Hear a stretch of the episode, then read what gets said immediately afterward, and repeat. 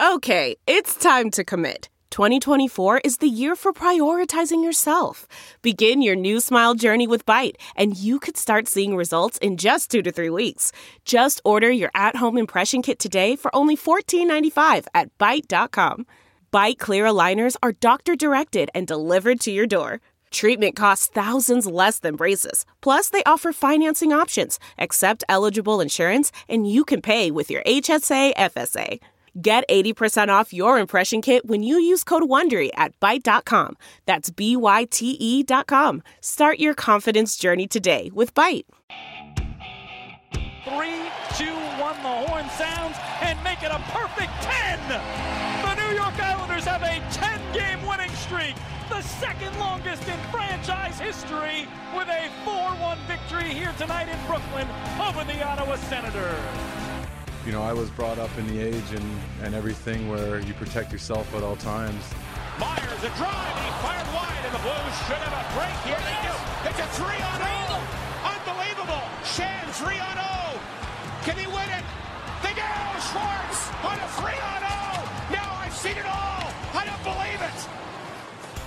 Uh, with that, we bring you into another episode of Our Line Starts. Liam McHugh, Keith Jones, Patrick Sharp, another episode. It's my first Yeah, episode. I was going to say, good to see you, buddy. Yeah, it's good to be back. It's good to see both of you guys right now. I don't really like being on any sort of camera without makeup on when Patrick Sharp's here. Well, yeah, It, yeah, it's, it's it not a- doesn't feel fair. It's not great. no. Jonesy just set the world record for shortest time in the makeup chair today. It was like 30 seconds in and out, all natural. He doesn't need it. Natural It's beauty right here. efficient, really. I feel like that uh, protect yourself uh, sound we just heard, which is from Milan Lucic, which we're going to talk about a little bit. That's uh, I feel like that's Mike Milbury at any moment. Yep. Didn't he say it to Bob McKenzie? Yeah, like he did. TV. And if you work with him, you know it too, because Yeah. he'll hit you in the arm if you bug him. You're not allowed to touch him. Yeah. There's certain rules that Mike has that you have to follow. I think the first time they were on together, didn't he? Like he said, Bob, when that red light comes on, there are no teammates out here. That, that It's a good way to start a relationship, fact, isn't yep. it? All right, let's talk to, talk to you guys about what's on tap here for our line starts. Islanders streaking, 10 straight wins for them. Michael Farber's going to go one on one with Mathew Barzal.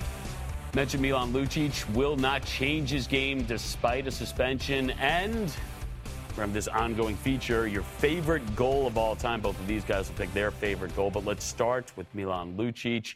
Two game suspension. He clocked Cole Shepard, Sherwood, excuse me, saying he was just defending a teammate. Despite the suspension, he says he is absolutely positively not going to change the way he plays. I mean, it was pretty clear the guy, uh, whatever you want to call it, slashes or spears the goalie, and just standing up for him. And it's a school year out there, you know. He, he you got to defend yourself, uh, or else, uh, or, or, or defend your teammates, or else uh, you kind of get walked all over. And you know, I was brought up in the age and, and everything where you protect yourself at all times. Sus- suspension doesn't won't, won't change that uh, moving forward. Okay, initial reaction to that. He did get backed up by his GM, but and he gets a two-game suspension. He's not going to change. You heard that. If you were his teammate, you would say, Well, you're happy about it if you're his teammate, because his part of his job is to make sure he keeps the other team on edge. And once in a while, he, he's going to go over the edge in the way that he approaches things, though. But he didn't like that extra poke there against his goaltender, and he felt like he should deal with it. He, he does. It's uh, excessive and deserving of a couple of games, but it also sends a message to everybody in the National Hockey League that Lucic isn't done doing that.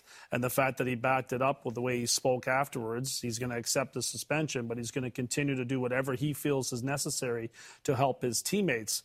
He admittedly, it's a different environment today Yeah. than it is. That's not a two-game suspension back in the day, uh, but now he has to be, you know, responsible just how excessively he goes after the opponent. But he's going to be there for his teammates. There's no doubt about that. He's got a unique skill set that a lot of players in the league today don't have. That's that intimidation factor, physical presence. Uh, he's protecting his teammates, protecting the goalie.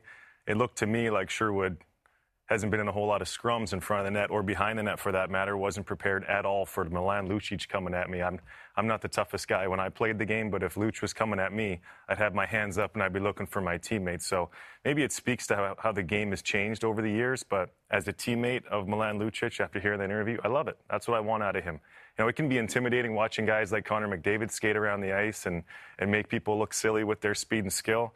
I like the old school intimidation factor with Milan Lucic, And- physical presence. And it's not like it's the first time he's No. done that type of play. He did with Zadorov as well, who learned a valuable lesson. And I haven't seen him keep his arms down very often since then. And he's been running guys over along the way. So And that's- Sherwood's going to learn a valuable lesson with this. And thankfully, he was not seriously injured on the Don't you think that that's kind of the point that he's making there, where he's like, if you're going to take a little shot, even a small one at my mm-hmm. goalie, this should this is not a sucker punch now because you've sort of opened to him. You've opened that Milan Lucic or Yeah. We say about the Roman Polak door. Right? Yeah. Don't open that door. You've opened the door here. You should expect something, so you should protect yourself. I think. Then he said something about maybe I just go lighter. Maybe I just don't go as high. Mm-hmm. And I guess the idea is if you don't hit someone directly in the head, maybe you don't get two games. But he doesn't score goals. He's not intimidating that way. anymore. Yeah, that's it's a different game. Is this a guy who's just proving his value, and now this is his value to this team? Listen, he wants to earn his paycheck and he wants to be a valuable contributor to the team no matter what he has to do in order to be that guy. So he probably should have just wrestled the guy down to the ice. It probably would have had the same message, stared him down, and said something verbally to the player. Uh, this one is much more appealing to the eye if you're watching it because you're going, wow, that's a message to everybody. Lucic is back. But the reality is that type of play is no longer acceptable in the NHL. So he's got to find a different way to do it. But it's a difficult spot for him. And that's I what he said. I'll try to avoid the head. yeah, I feel some level of compassion for him because the game changed on him in an absolute hurry. I mean, this was a top line player with the Boston Bruins Yeah. when they won the Stanley Cup in 2011. Very effective player. Uh, was a guy that picked up points offensively, was given all kinds of room on the ice because nobody wanted to get near him. And now the rules kind of protect players from him. And this proves that once again. So if you're a guy that wants to be pesky and bother Milan Lucic, you probably can get away with more than you ever did in the past. And remember, he's speaking to a camera. The entire National Hockey League's going to see this. So maybe he's sending a message. Who knows if he comes in throwing punches to the head Yeah. next time, but he's still going to come in there, defend his goaltender, defend his teammates. And hey, that's a message to the rest of the league that when you play the Flames, keep your head up for 17. Yeah, and I mean, you pay the fine, and it's substantial, right? 65 Mm-hmm. grand, essentially. But after that, you lose him for a couple games. It's early in the season.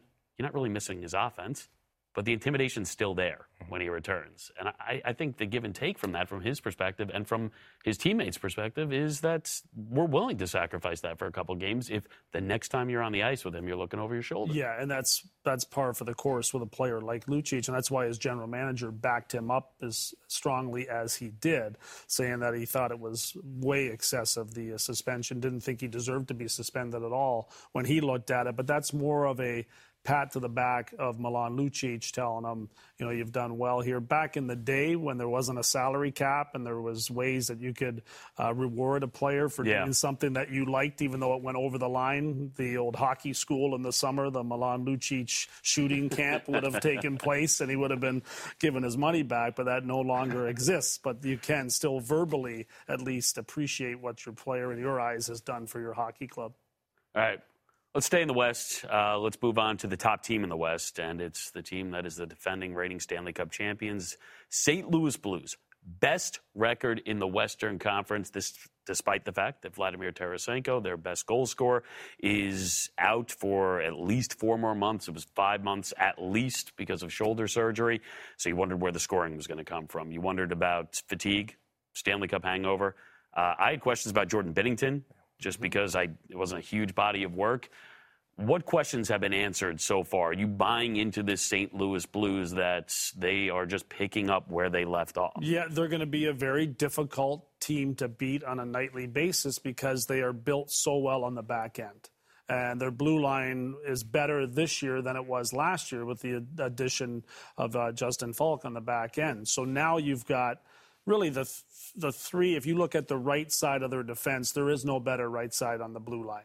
You got Pietrangelo there, you've got Justin Faulk there, and you've got Colton Parayko there, who I think is an absolute monster. Yeah. So if you're a left winger going up to play the St. Louis Blues, you're probably not going to score. I mean, that's how good they are on that side. And Binnington's there to back him up. So when you play the Blues, you're going to do everything you can to find a way to beat that team and score goals against them. And that's going to be the challenge. So the Blues are always going to be a tough team to play against because the back end is as strong as it is. And they'll run into some challenges as the schedule progresses here. I think that Stanley Cup hangover really shows its wear and tear February, March of the season, the dog days of that regular season, games 60 to 70, where it's like, man, we're doing this again. Right now, everyone's fresh in St. Louis. They're excited to be back at the rink. Stanley Cup championships. They got the ceremonies. The fans are excited. It's easy to kind of carry that momentum over from last year's playoffs. You can say the same thing about the Boston Bruins in the Eastern Conference. Team games are intact. Details are covered.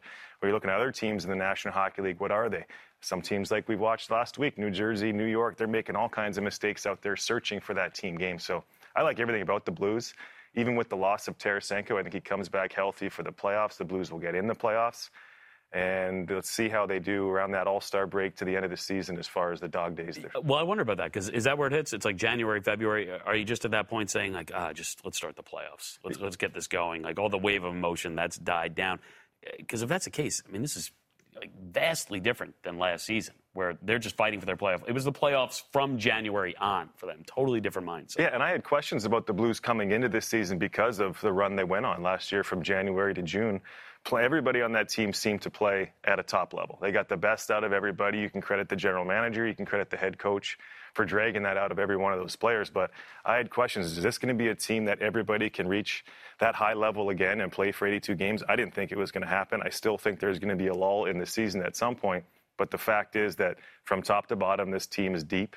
It can withstand an injury to a guy like Tarasenko. They can probably take another injury. I don't want to put that on the St. Louis Blues, but they're they can withstand some some problems throughout the way and still is that get into style? the playoffs. I mean, is that the style play? Because that's interesting is. too. Because I, I think you know we watch them during the playoffs and they go on this run, and then we start to say, well, this is a style maybe that just when you get in the postseason works in the postseason. You wonder about the regular season, but here we are.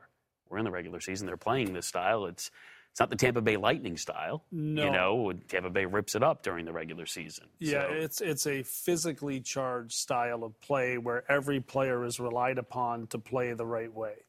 And now they have a certain confidence, I'm sure Sharpie could talk to. And I, I saw it because I was traded to Colorado the year after they had won the cup. And it was early in the season in November. And every game they stepped on the ice, that team was like, we're, we're here to win this game. It wasn't like, let's go try to win this game. It's, we are going to win this game. And I was like, wow, I've never experienced anything like that. It's kind of, it was really cool. Uh, but I think a lot of it has to do with the fact they raised the cup over their head the previous year. They know they are the team to beat no matter who they're playing on any given night. The team that's playing them is trying to beat them because they are the defending Stanley Cup champions.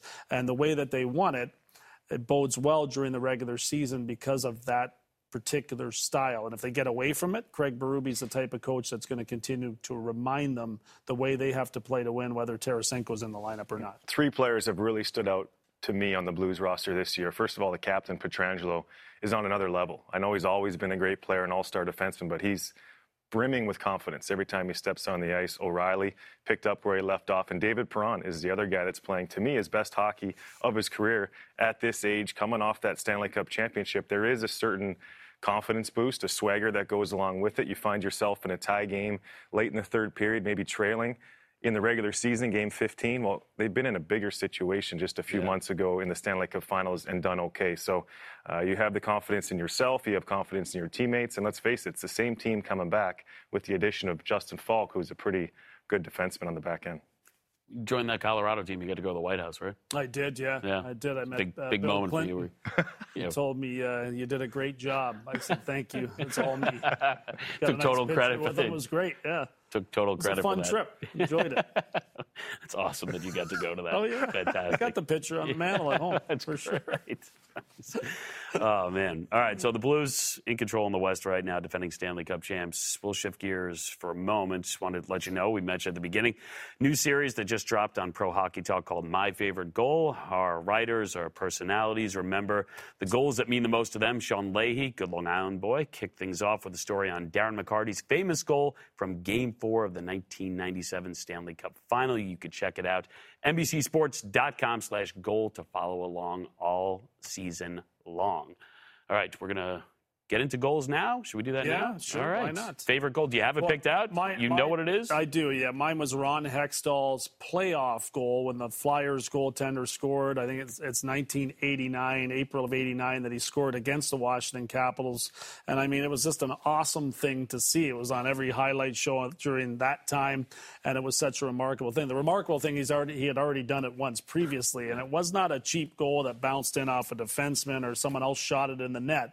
He shot it all the way down the ice and scored a goal. And I just remember saying to myself, how many other young kids are going to try to do this every day that they step on the ice? So when you're looking at memorable goals, they are the ones that uh, other people try to emulate and try to perform. And Hextall certainly set the bar high, and I'm sure that Marty Brodeur would tell you it had some effect on him and the way he handled the puck from the goaltending position. I thought maybe you're going to have the primo overtime goal Yeah, against Yeah. Pittsburgh good. because I know you had such a big role in that goal. you were a I a plus. You were a plus. I got a plus. yeah, my my favorite goal. Uh, there's a couple to choose from. I should probably say the 2010 Patrick Kane overtime goal, but I give him enough credit for that, so we'll we'll pass on that one. I'm going to go to one when I was a kid, 10 years old. It was the '92, I believe, Cup final, Minnesota, Pittsburgh, and it was Mario Lemieux just kind of dancing his way through the neutral zone, little backhand, forehand, and then back to the backhand side again on Jon Casey. It was uh, a goal that everybody's seen, I'm sure. At the time, I had a huge passion for the game of hockey. 10 years old, I was a right-handed shot. Pittsburgh was the best team in the world, and it was uh, all about Mario Lemieux. So I tried to do that move time and time again. Never quite pulled it off the way Mario did, but that was about as smooth as it gets. well, I no, it's a statue. Uh, yeah, that's right. It's not a great statue. It's really not. No, the it- goal itself. Yeah, the goal much goal better was than the statue. Statue- It's tough to do a statue with two defensemen getting deep and the goaltender not stopping the puck. But Here's the thing: if you're one of those defensemen, you're a statue. yeah, and they look like and they statues did on the plate too. Exactly. So you're natural thing. immortalized forever in that position. Jon Casey's in a couple of goals too, because the one one of my more memorable goals was Steve Yzerman's slap shot Slap shot, against the yeah. St. Louis Blues when the Blues were really heavily favored at that time to Gretzky go on and try on to get team. that first Stanley Cup. Yeah, Gretz was there and Brett Hull and and uh, Eiserman walked in and blasted a slap shot. It wasn't uh, the greatest uh, spot on the ice to score from, but it was a tremendous shot, and Jon Casey was a net for that, if- unless my memory's failing me, but I believe he was. it, it never fails. I don't want to. I don't want to Yeah. beat up on Jon Casey, but we used to always pretend we were Jon Casey in road hockey, and we would our approach as a goaltender would just attack defensively at whoever was coming. I don't know if that's the best style to play in the net, but Jon Casey had a pretty good career. yeah, he did. It sounds like you're saying it may not have been. The best It didn't work play. very many All right. times. Well, this is a uh, something we're going to continue with throughout the podcast and throughout the season online. My favorite goal. Uh, plenty of hockey to talk about. Those Sabres and Lightning face off from Stockholm, Sweden this weekend. We're going to have a mystery caller check in, a legendary ex Sabre. But first. The New York Islanders have won 10 straight games. Michael Farber sat down with Mathew Barzal. Did we see the Lamoriello Trotz effect on the Islanders last year? I think so. In what ways? Um, I'd say just off the ice, uh, Lou kind of just tightened everything up a little bit. Just um, you know, just whether, whether or not we were on the road, the dress code, um, you know, facial hair, all that, you know, the hair, all that kind of stuff, and then um, definitely just the professionalism. Yeah, off the ice for you know, Lou definitely um, got that going, and then um, on the ice, Barry. I mean, obviously just instilled a, a great game plan for us every night, and um, the detail that he brings to coaching and to our team, and you know, along with Lane Lambert and, the rest of our staff, just the detail that was there last year was was pretty incredible. Just every game, day in day out, they were uh, they were giving us um, a game plan to to win, and um, every game was big. You know, they really make sure that we know every every point was big last year, just because that Metro division is so tight every year. So. Um, you know, you don't want to be hanging your you're hanging your head at the end of the year because you miss out on a point here or there in, in March or, or February. So um, they definitely put an emphasis on every game, and I think that was great for our team. What adjustment did you, as an offensive player, have to make? We're going to need a power play to come through or, or a top line to come through. So, um, but last year was more just uh, it was a very a very team orientated um, franchise, and uh, you know that's why we did well. You know we don't have um, you know too many too many big uh, big names throughout the NHL, too too many superstars. So it's it's uh, a collective effort every night, and uh, we definitely did that last year. Um, you know, some nights playing 12 minutes, some nights playing 18 minutes. Uh, just depended on what, what we needed that night, and I think Barry does a great job of, of managing the game, managing the game clock, and um, holding on to leads. Was the drop in your point total collateral damage to the fine years that the Islanders had? Um, I don't know if it was collateral damage because uh, I mean we, we made it to the second round of the playoffs and a little point point uh, reduction. I mean to go play two rounds in the playoffs, play against Sidney Crosby. I mean I you know it doesn't matter to me what, what kind of numbers you have and then um, that was that was more you know halfway through the season. That's when we were in that playoff hunt. It was you know that was that was our one goal. It didn't really matter. I think best part about it was we don't have too, we don't have any ego on our team, so it's. Uh, didn't matter who was scoring, who you know, just mattered if we won the game, and definitely down the stretch that was the case, and um, we followed that right into playoffs, and I think that's why, why we had success last year. Is it a different plan in the NHL to win without that one mega star? Not that you might not be one of those one day, but I mean, it seems that pretty much everybody's right there.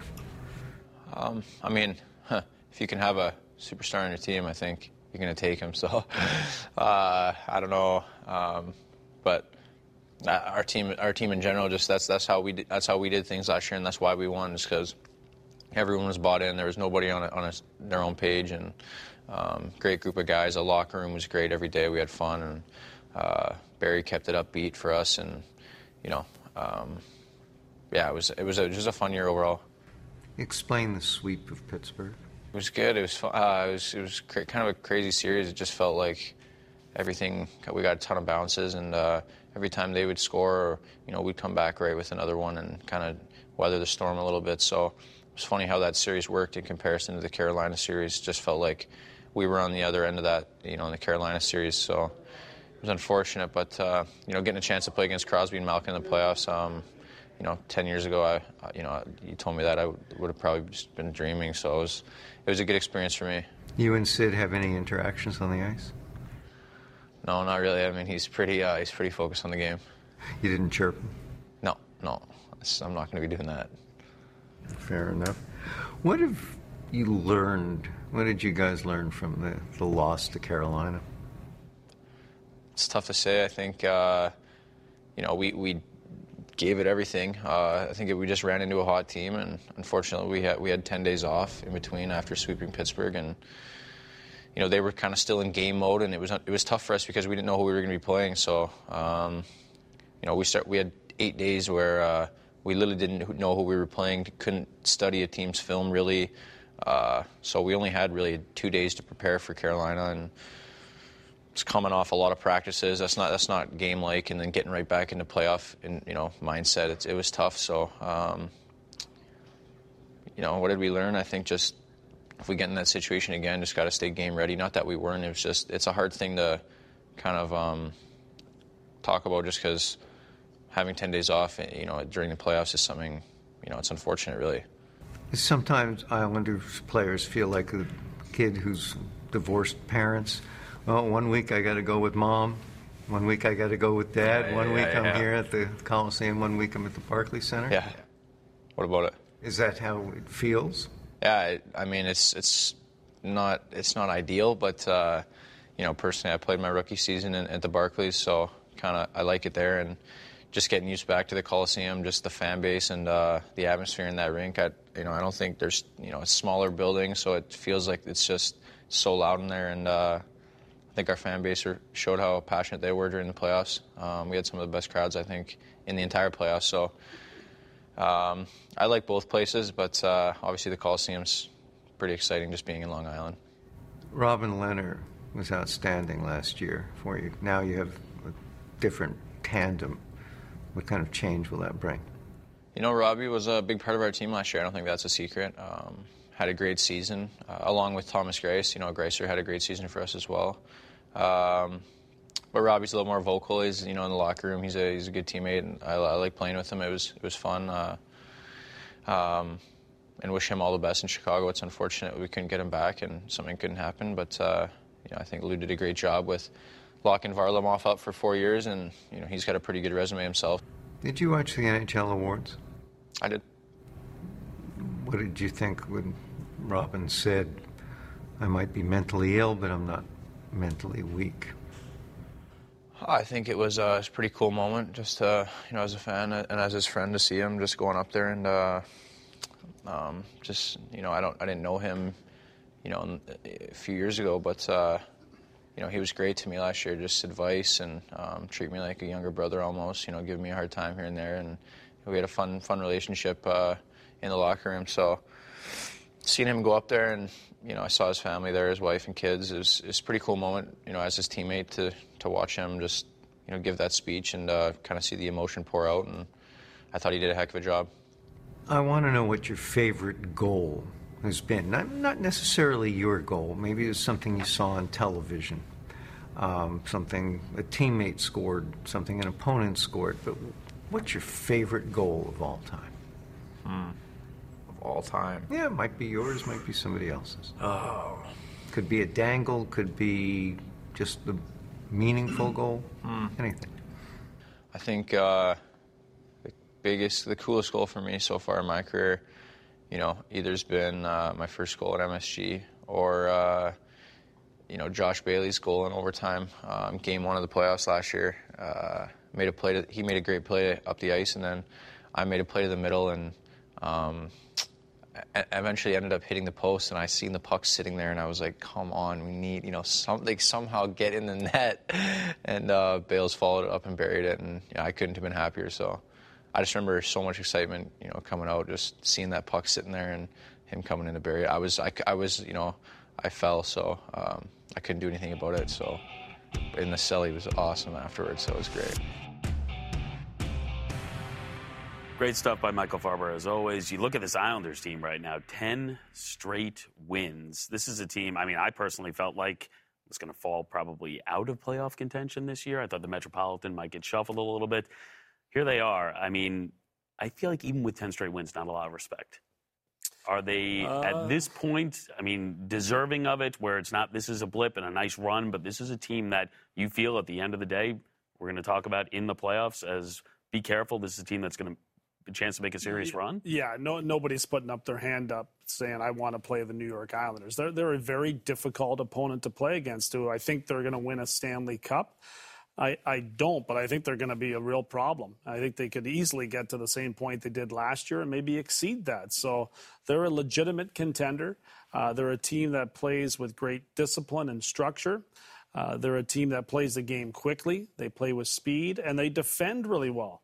Uh, Pulock and Pelech are two of the best defensive defensemen in the game, and Pulock can score at the other end of the ice with the big slap shot that he has. So that's probably one of the things that snuck up on me the most was how improved the team's defensive corps would be. Now, is that all Barry Trotz? I think it's got a lot to do with it. He found a way to unlock some, you know, hidden talents that a couple of players in the organization had, but the players have run with it and they continue to get better. It's not like they leveled off after last season. That's what makes them dangerous in my eyes. I think it is Barry Trotz. I think he deserves a huge amount of credit for, I wouldn't say turning this team around, but getting the most out of his roster. The guy we just heard from, Mathew Barzal, he used to be an exciting player to watch, but just cheating for offense all over the ice. No more. He's pretty good 200 foot player now. He can still get better, but you got to sacrifice to get that puck in certain situations. He looks like an, an improved player. The goaltending position, there's no drop off since Robin Lehner comes over to Chicago, who's played fantastic for Chicago, by the way. Greiss and Varlamov have been great for, for the New York Islanders. I think it goes to the top with Lou Lamoriello, Barry Trotz. It's a good system in place. Uh, the players buy into it. I played against Barry Trotz for a ton of years when he was coach of the Nashville Predators, and they didn't really have the star power that some of these guys on the Islanders have. But the Nashville Predators were always a difficult team to play against, and I credit Barry Trotz big time. Do you think he's better now that he won the cup in Washington? Uh, for some reason, it just seems like he looks like he's more capable of getting over the hump because they had you guys a few times in Nashville and couldn't find a way to close out the series. Some hard lessons learned along the way, and he was there a long time and didn't get it done with Nashville, but he's got it done in Washington. It looks like he's carrying that forward with uh, with the Islanders. Right. Twice we got by Nashville by the skin of our teeth. Once in 2010, they were missing Shea Weber in the series. You know how much that would make a difference. And then in, in 2015, it was Mike Fisher that missed a bunch of games, and Jonathan Toews went off and got two or three points a game in, in games four, five, and six. But I do think when you win a Stanley Cup as a head coach, your voice carries a little more weight in the locker room. Um, Whether that's deserving or not, I think it is. I mean, Joel Quenneville walks in the room with three Stanley Cup rings. He's been there, done that, not just once, but a bunch of times. You're going to listen to him. So I like Barry Trotz. I think he would have gotten me to be a better player at the end of my career in a 200 foot sense. Uh, he's doing that with a lot of those players in New York. And I think those forwards helping out defensively is what making that defense look that much better. Yeah, I mean, it's pretty incredible. You mentioned the Robin Lehner situation. He leaves. They won the Jennings Trophy last year. They lead the league in save percentage this year. So that changes. The system doesn't, and they still get it done. Uh, so 10 game winning streak. Only spent 95 minutes trailing during that entire time, which is incredible. Uh, fewest power play opportunities during that time. So they're scoring even strength here. It's all well and good, and it points to the playoffs. Well, let's say they do make it and they get to the playoffs. We saw this last year. Huge energy boost, the Nassau Coliseum, Yeah. and then they went to Brooklyn, and the energy just evaporated. And we all saw it was coming, didn't we? Exactly. So you fast forward this year. Uh, does the arena situation right now with this team, and does it hurt them? Uh, and I, I also wonder the fact that you have this arena situation. I know they're going to get a new arena, and it's Yeah. already going to happen. But the idea of bringing new players in does that does it hurt getting? I, I think that situation may have changed slightly now that they put the shovel in the ground at Belmont because uh, right after that happened, they then changed seven more games over to Nassau Yeah. Coliseum from Brooklyn. So that tells me that, that there's a great uh, chance that they may play every playoff game at Nassau Coliseum. I, I think that's the way, obviously, based upon what happened last year, that would benefit them. The arena is really nice now. Like they've done a really good job, and I, I didn't Yeah. even recognize. I was there a few weeks ago, and I'm like, man, they really did a nice job here. Did not did not look like the same arena, and it was a great atmosphere where the fans were going crazy. It wasn't a sellout that game because that was one of the seven that wasn't part of the okay, package yeah, that started the year. Uh, those are going to be sellouts all the games the rest of the way uh, because the fans there are, are very appreciative of the product that they're watching and the way that the team plays. So I, I think that's going to change. I'm not 100% sure of that, but I believe It the, should change, It was shouldn't all it? about Like- the shovel being in the ground because then it was now it was all about them just being a tenant in Yeah. Brooklyn and not necessarily having it be their home rink. So hopefully that's the case when the playoffs roll around. They spend it in Nassau. I don't want to keep going back to Chicago, but when we were winning those Stanley Cups, the city rallied behind the team. And everywhere we went in Chicago, you could see the Blackhawks flags. The fans were patting you on the back, pumping you up, getting an exciting atmosphere to play in. That's what the Islanders had in round one. When they went to Brooklyn for round two, you didn't see it anymore. Yeah. You didn't see them tailgating in the parking lot pregame. It was an unfair position to put those players in, I thought, uh, and Carolina won the series. So I think it's a huge home ice advantage to have the Islanders playing at Nassau. Yeah, it's an unbelievably loud arena. It's it's it's really one of the intimidating arenas that's still left right now. We talked about the goaltending. We do have a mystery caller right now. I'm told Really? all-time great goaltender. Possibly, might it be Dominik Hasek on the line No calling in this show? Maybe. That's what I'm told in the control room. If it is, Dominator, hello. Hi, hi. Good, good evening. Uh, good afternoon, everybody. I am ex- extremely excited to be talking to you guys and uh, talking to hockey. Very, very good time for the Dominator right now, for sure. You got to be pretty excited about the game coming up in Sweden, huh? Oh, I yeah. For me, I, I, I, I, you know, Buffalo is a very, very good team, and I, I think for playing in Sweden is very good for for a for a Sabres for a Sabres fans. I, I, I wish for me that uh, Dominator could go play in, in Buffalo as well, but uh, with with Buffalo in Sweden. But unfortunately, I. I, uh, I I couldn't play up to 65 years old, so it should be a fun game uh, in Sweden for for the Sabres fans. Yes. How's your body holding up, Dom? You played such an unbelievable style and goal. Are you feeling okay? I for for me, I I I I know that I when I play, I I put the body on the on the line. For me, I do a lot of uh, uh, the stretching and, and the splits, and I I. But for me, I for now it's I I can't even touch the toes now. So for for me, all, all these splits that I do and all the acrobatic saves that I make, I in uh, putting the the Buffalo Sabres team on my back, it, it, it it's had its wear and tear on me, and I can no longer tie my shoes now, Jonesy. Thank you. Dominator, it's an honor to be on the phone with you. Our careers didn't really cross paths too many times, different eras, but I did play against you once at the end of your career when you were in Detroit, and I think I got three goals on you that night. What do you remember about that game, if anything?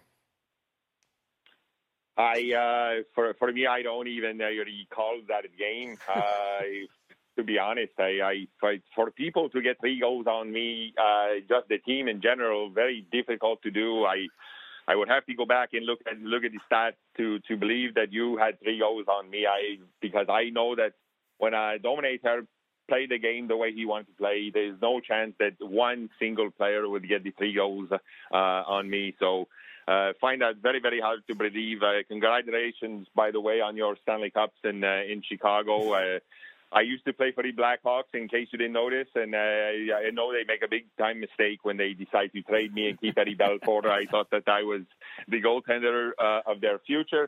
It did not happen, and uh, for me, that's a big mistake. But uh, good for the Blackhawks to finally win uh, after Dominator leaves. Uh, no doubt about it. That was a huge mistake. I, I, agree with you. You know, you go to the Stanley Cup final in 1999, it, it doesn't happen. Uh, interesting ending to that series. We don't have to relive that. We'll bring you to the next year because right away, 2000 playoffs, you run into the Flyers and you run literally into Keith Jones. Keith, take us through this moment right here. I should have asked you how your body's feeling after that hit when I ran you over in game two. Oh. How'd you like it?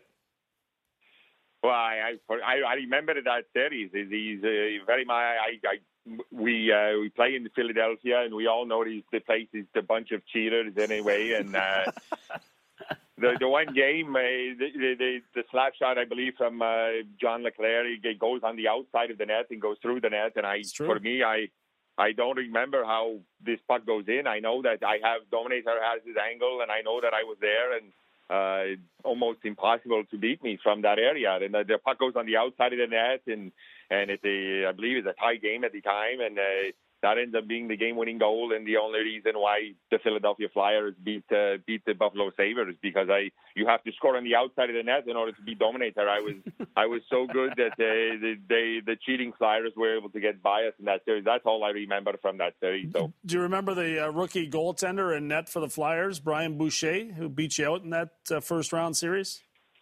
I did, I don't even recall the name. I don't even know uh, who who that is. It is it's remarkable that we, you know, a guy like myself, Dominator, was not able to uh, win that series. But like I say, I, I don't remember that that goaltender, but I do remember that uh, I I now have to try to stop the puck on the outside of the net, and to me that is a real a real shame.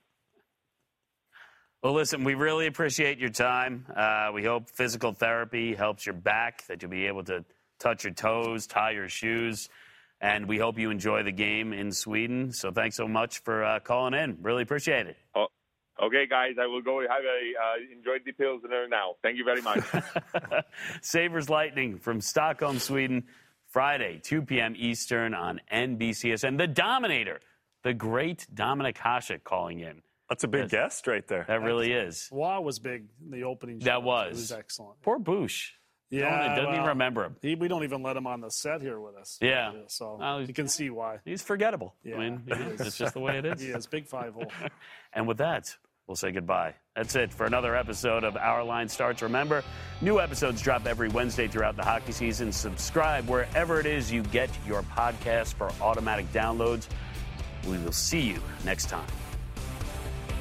One, two, three, four. Those are numbers. But you already knew that. If you want to know what number you're going to pay each month for your car, use Kelley Blue Book My Wallet on Auto Trader. They're really good at numbers. Auto Trader.